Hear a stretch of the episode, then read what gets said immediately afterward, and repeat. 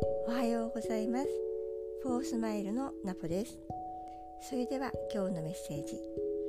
今日のカードは9アスクありのまま。このカードのミラクルギフトはあなたが自分をどう扱うかであなた自身が決まります。カードから受け取るメッセージは子供の頃を思い出してワクワクを楽しもう。そうですね。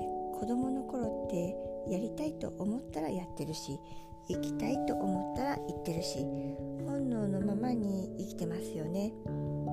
いつからできなくなったんだろう。今までいろんな経験をしていろんなことを感じていろんなことを学んできてそれが良くも悪くも足かせとなっているのでしょうか。